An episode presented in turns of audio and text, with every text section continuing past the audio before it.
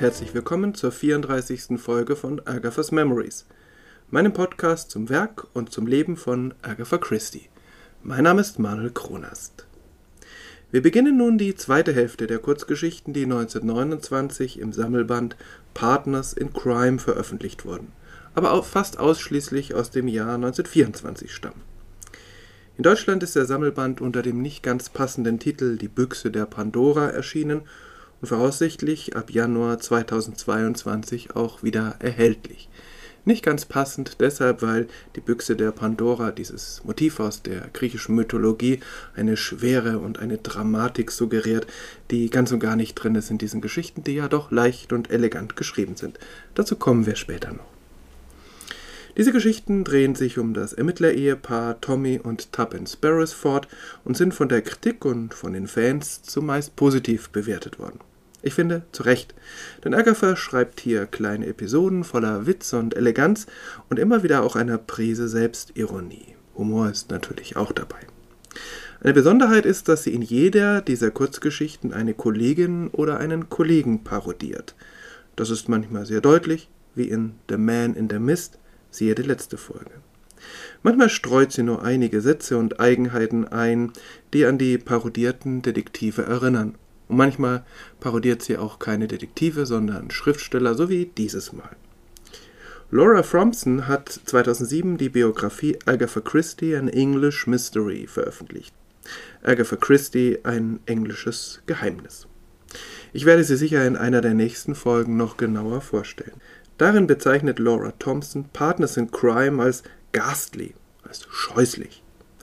Back in 1929, these short stories may have a certain elan, but, as with many of Agatha's early short stories, they hold almost nothing of her essence. Damals, 1924, mögen diese Kurzgeschichten einen gewissen Schwung gehabt haben, aber wie viele von Agathas frühen Kurzgeschichten beinhalten sie fast nichts von ihrer Essenz. Das ist ein hartes Urteil, aber wie Mrs. Thompson schon andeutet, hängt es daran, was wir als Essenz, als das Wesentliche von Agatha Christie's Werk betrachten. Selbst dann stimmt es nicht ganz. Die Psychologie, die vertrackten Handlungen, knappe, scharfe Charakterzeichnungen, die großen Themen wie Vergänglichkeit, Schuld und so weiter finden sich auch in diesen Kurzgeschichten immer wieder. Es stimmt allerdings nicht in dem Maß wie in ihren großen Romanen und Kurzgeschichten. Darauf bin ich ja auch schon mehrmals eingegangen. Aber für Agatha Christie war immer auch das Spielerische, das Märchenhafte wesentlich. Und das finden wir hier in höchster Ausprägung. Wir haben es hier mit so etwas wie detektivischen Märchengeschichten zu tun. Und gleichzeitig auch mit Parodien auf Detektivgeschichten allgemein. In ihren Dialogen spielen Tommy und Tuppence mit den Konventionen der Detektivliteratur und bekommen wie in einem Märchen ihre Wünsche erfüllt, wenn auch nicht immer, wie sie das erwarten und am Ende steht ein Happy End. Das Wünsche in Erfüllung gehen zeigt sich schon in der ersten Geschichte, als Tommy seine Tuppence in ihrer Langeweile mit Fotos ihres Wohnzimmers aufzuheitern versucht.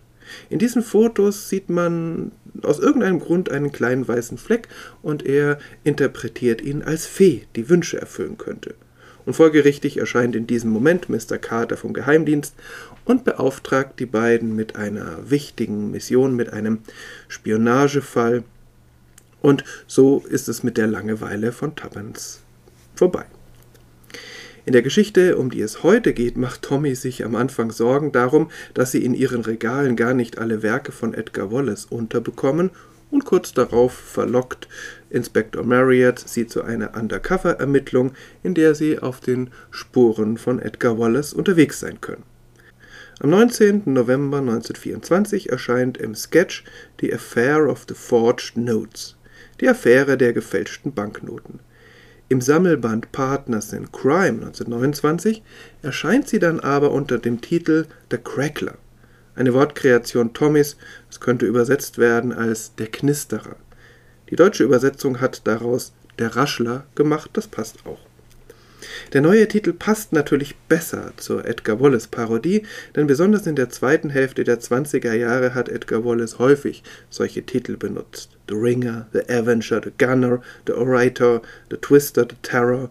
Es sind immer Bezeichnungen für eine Person, die über eine ihrer Eigenschaften definiert wird. Und in vielen Fällen, nicht immer, ist das die Bezeichnung für den Kriminellen dieser Geschichte. 1924 war das noch nicht so ausgeprägt, deshalb wahrscheinlich die Titeländerung im Sammelband 1929. Tommy und Tuppence unterhalten sich, wie gesagt, darüber, dass sie noch keinen Fall hatten, der sich auf Edgar Wallace bezieht. Tommy hält das auch für sehr unwahrscheinlich, denn bei Edgar Wallace gehe es schließlich um die echte Polizeiarbeit und damit könnte er und damit könnte Tuppence schließlich nicht dienen. In diesem Moment erscheint aber die echte Polizeiarbeit in Gestalt von Inspector Marriott. Er gewinnt sie für eine Undercover-Ermittlung in einer High Society-Clique, um einen Geldfälscherring auszuheben. Normale Polizisten hätten keine Gelegenheit, sich dort unbemerkt einzuschleichen. Die beiden willigen natürlich ein, obwohl Tommy sich der Form halber ziert, er habe keine Erfahrung im Umgang mit Gangs. Ein Zitat. I don't know that I should be at my best dealing with a gang, said Tommy.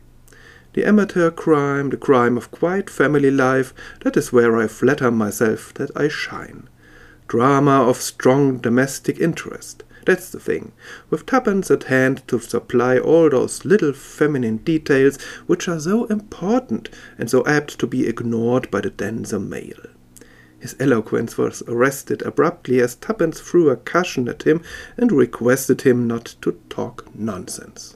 Ich weiß nicht, ob ich in bester Form wäre, wenn ich mit einer Gang zurechtkommen müsste, sagte Tommy. Das Amateurverbrechen, das Verbrechen des stillen Familienlebens. Ich bilde mir ein, dass ich darin glänzen kann.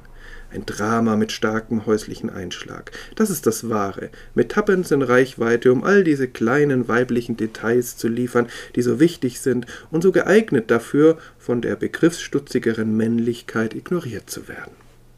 Seine Redekunst wurde jäh zum Stillstand gebracht, als Tuppence ein Kissen nach ihm warf und von ihm verlangte, keinen Unsinn zu reden. Objektiv gesehen hat Tommy hier natürlich recht, auch wenn er es nicht ernst meint. Das gilt übrigens für Agatha Christie allgemein. Wenn sie sich an Gangkriminalität versucht, gelingt das selten. Am ehesten noch in einem solchen Setting, wo klar ist, es geht nicht um reale Schilderungen, sondern um detektivische Märchenerzählungen. Es geht um Folgendes. In London ist eine große Zahl von hervorragend gefälschten Pfundnoten im Umlauf. Niemand weiß, wer dahinter steckt. Tommy selbst gibt diesem Verbrecher den Namen Crackler weil es um knisternde Pfundnoten geht, deshalb der Knisterer, der Raschler. Offenbar wird das Falschgeld im Westend in Umlauf gebracht, vor allem in einer reichen Clique um Major Laidlaw und seine attraktive französische Frau. Diese Clique verbringt ihre Zeit mit Glücksspiel und Pferdewetten, es gibt also ausreichend Gelegenheiten, um unauffällig falsche Pfundnoten in Umlauf zu bringen. Tommy und Tuppence haben Lust auf den Fall, bringt er doch Musik, Tanz und Glamour mit sich. In Lawrence St. Vincent aus ihrem ersten Fall haben sie den idealen Türöffner zu dieser Clique. Die Figurenkonstellation ist nicht wirklich originell, aber interessant und sorgfältig gezeichnet. Da ist Major Laidlaw, eine der vielen Gestalten bei Agatha, die als typically English beschrieben werden. Wer Agatha der Fremdenfeindlichkeit bezichtigt, und das geschieht ja ab und zu mal, der sollte oder die sollte berücksichtigen, dass typically English bei ihr zwar selten abfällig gemeint, aber ebenso selten ein Kompliment ist. Das einzig Besondere an dem Major, von dem wir erfahren, ist, dass er ein hervorragender Kartenspieler ist. Seine Frau ist eine wunderschöne Französin, die ziemlich ungeniert durch die Gegend flirtet und von Anfang an ihren Tommy in Beschlag nimmt. Fasziniert von Mrs. Laidlaw ist der junge Jimmy Faulkner, der gern den Laufburschen für sie macht, sich aber auch mit Tuppence anfreundet. Ebenso dann ein schwerreicher Amerikaner, Mr. Ryder, der neu in diesen Kreisen ist und der magnetischen Anziehungskraft der jungen Französin offensichtlich wenig entgegenzusetzen hat. Er zieht Tommy ins Vertrauen. Schließlich gehört zur Clique noch der Vater von Margaret Laidlaw, ein finsterer Charakter. Tommy und Tuppence fügen sich scheinbar ohne Schwierigkeiten in dieses Geflecht ein und stellen sehr schnell fest, dass an den Gerüchten und Vermutungen was dran ist, dass hier offensichtlich ganz viele von diesen Blüten in Umlauf kommen. Und natürlich wird es sehr schnell sehr gefährlich, vor allem für Tommy. Und ebenso natürlich ist die Gefahr nur eine scheinbare, denn Tommy hat die Falle vorhergesehen und ist vorbereitet. So wird der Crackler zur Strecke gebracht. Diese Kurzgeschichte ist leichte Kost, gut konstruiert, mit geübter Hand erzählt und aufgeschrieben. Sparsame, wirkungsvolle, nicht wirklich originelle Charaktere und eine überraschende Auflösung. Aber man könnte sagen, das muss so sein, denn genauso sind die Romane und Kurzgeschichten von Edgar Wallace, zumindest die, die ich kenne. Aber dazu gleich.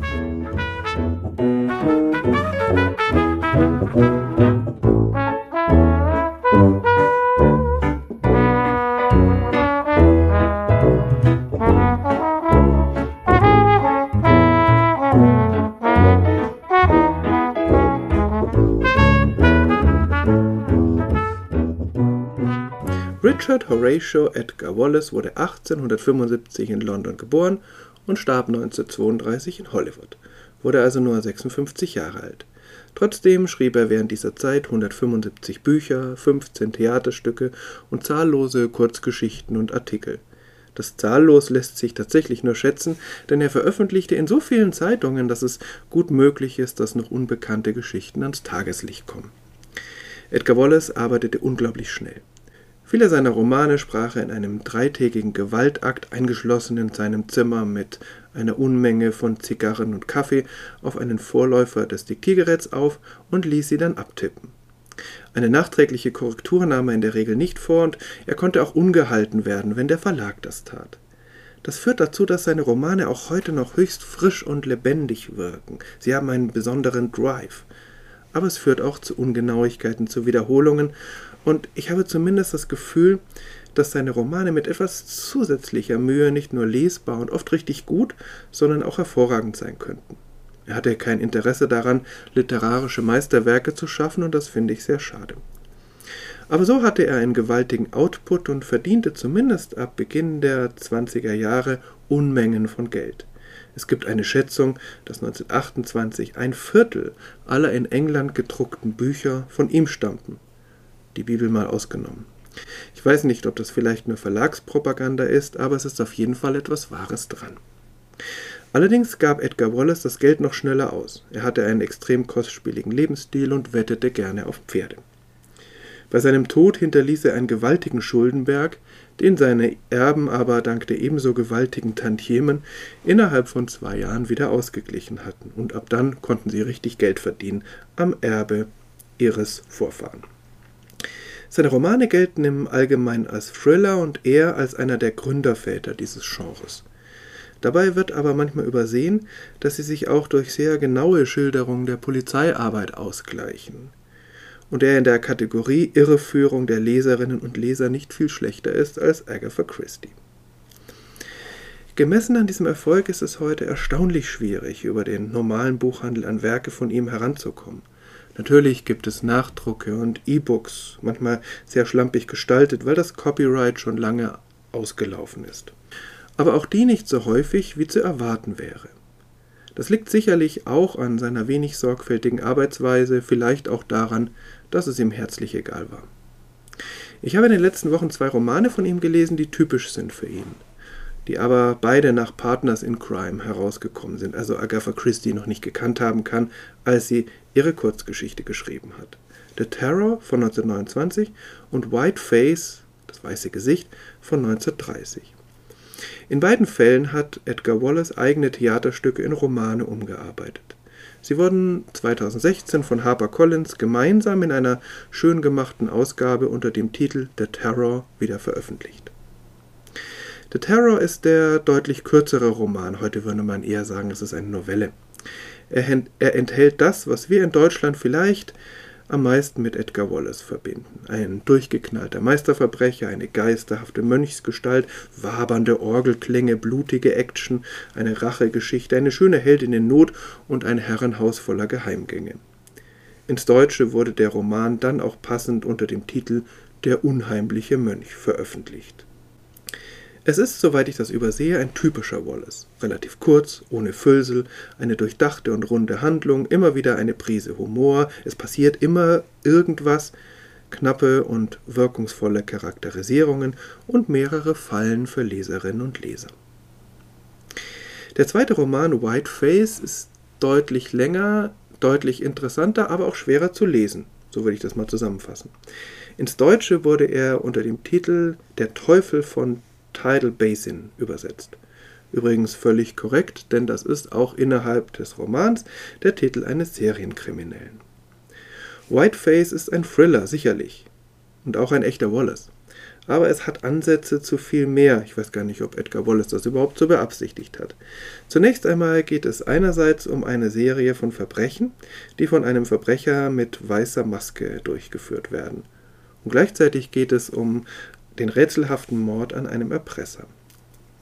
Der größte Teil der Handlung spielt in einem fiktiven Stadtteil von London, der, so würde man heute sagen, von Menschen aus dem prekären Milieu bewohnt ist. Ein benachteiligter Stadtteil, in den sich auch die Polizei nur mit Vorsicht hineinwagt. Es geht hier also nicht um ein Herrenhaus, Geheimgänge gibt es auch nicht wirklich, ebenso wenig übernatürliche Erscheinungen oder wabernde Orgelklänge. Dafür eine relativ ungeschönte Schilderung der harten Lebensbedingungen in diesem Viertel und was es mit den Menschen macht. Gleichzeitig nehmen die polizeilichen Ermittlungen einen breiten Raum ein und werden glaubwürdig geschildert. Man merkt, dass Edgar Wallace auch einmal Kriminalreporter gewesen ist. Die Polizisten werden dabei als zum Teil sehr skurrile Individuen geschildert. So gibt es den Abstinenzler, der schon mal denen, die er verhört, von den Gefahren des Alkohols predigt. Oder den Sergeant, der deutlich überkompetent ist für seinen Rang und nur deshalb nicht Inspektor wird, weil er zu faul ist, die erforderlichen Prüfungen abzulegen. So nervt er eben seine Vorgesetzten, denen er zum Teil deutlich überlegen ist. Die Erzählweise ist fast modern mit vielen Perspektivwechseln. Das macht es zum Teil schwer zu lesen. Überhaupt wirkt der Roman nicht so ganz aus einem Guss und ich musste mich manchmal auch durchkämpfen. Es ist nicht leicht, den Überblick zu behalten, wer nun wer ist und um welches Verbrechen es gerade geht. Es macht es nicht wirklich einfacher, dass immer irgendwas passiert. Hier hätte eine gründliche Überarbeitung sicher Wunder gewirkt. Und doch, immer wieder ist der Roman höchst faszinierend.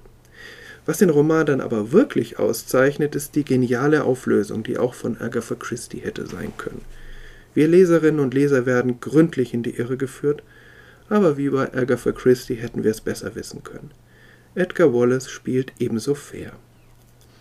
Die beiden Romane zeigen, warum Edgar Wallace zu seiner Zeit so ein Erfolg war, aber vielleicht auch, warum er heute fast vergessen ist, außer vielleicht sein Name. Er hat eben die Mühe gescheut, seine Werke wirklich außergewöhnlich und unvergesslich zu machen. Für mich ist schwer einzuschätzen, wie treffend die Parodie Agatha Christie's dieses Mal ist, vielleicht auch, weil eine Detektivgestalt als Vergleichspunkt fehlt. Das Setting und auch die Auflösung passen aber sicher gut zu Edgar Wallace und auch, dass The Crackler eine mitreißende Lektüre ist und kaum im Gedächtnis bleibt. Die nächsten beiden Parodien gelten Detektiven, die heute fast oder auch ganz vergessen sind. The Old Man in the Corner und Inspector Hanno. Aber dazu in der nächsten Folge. Bis dahin, alles Gute.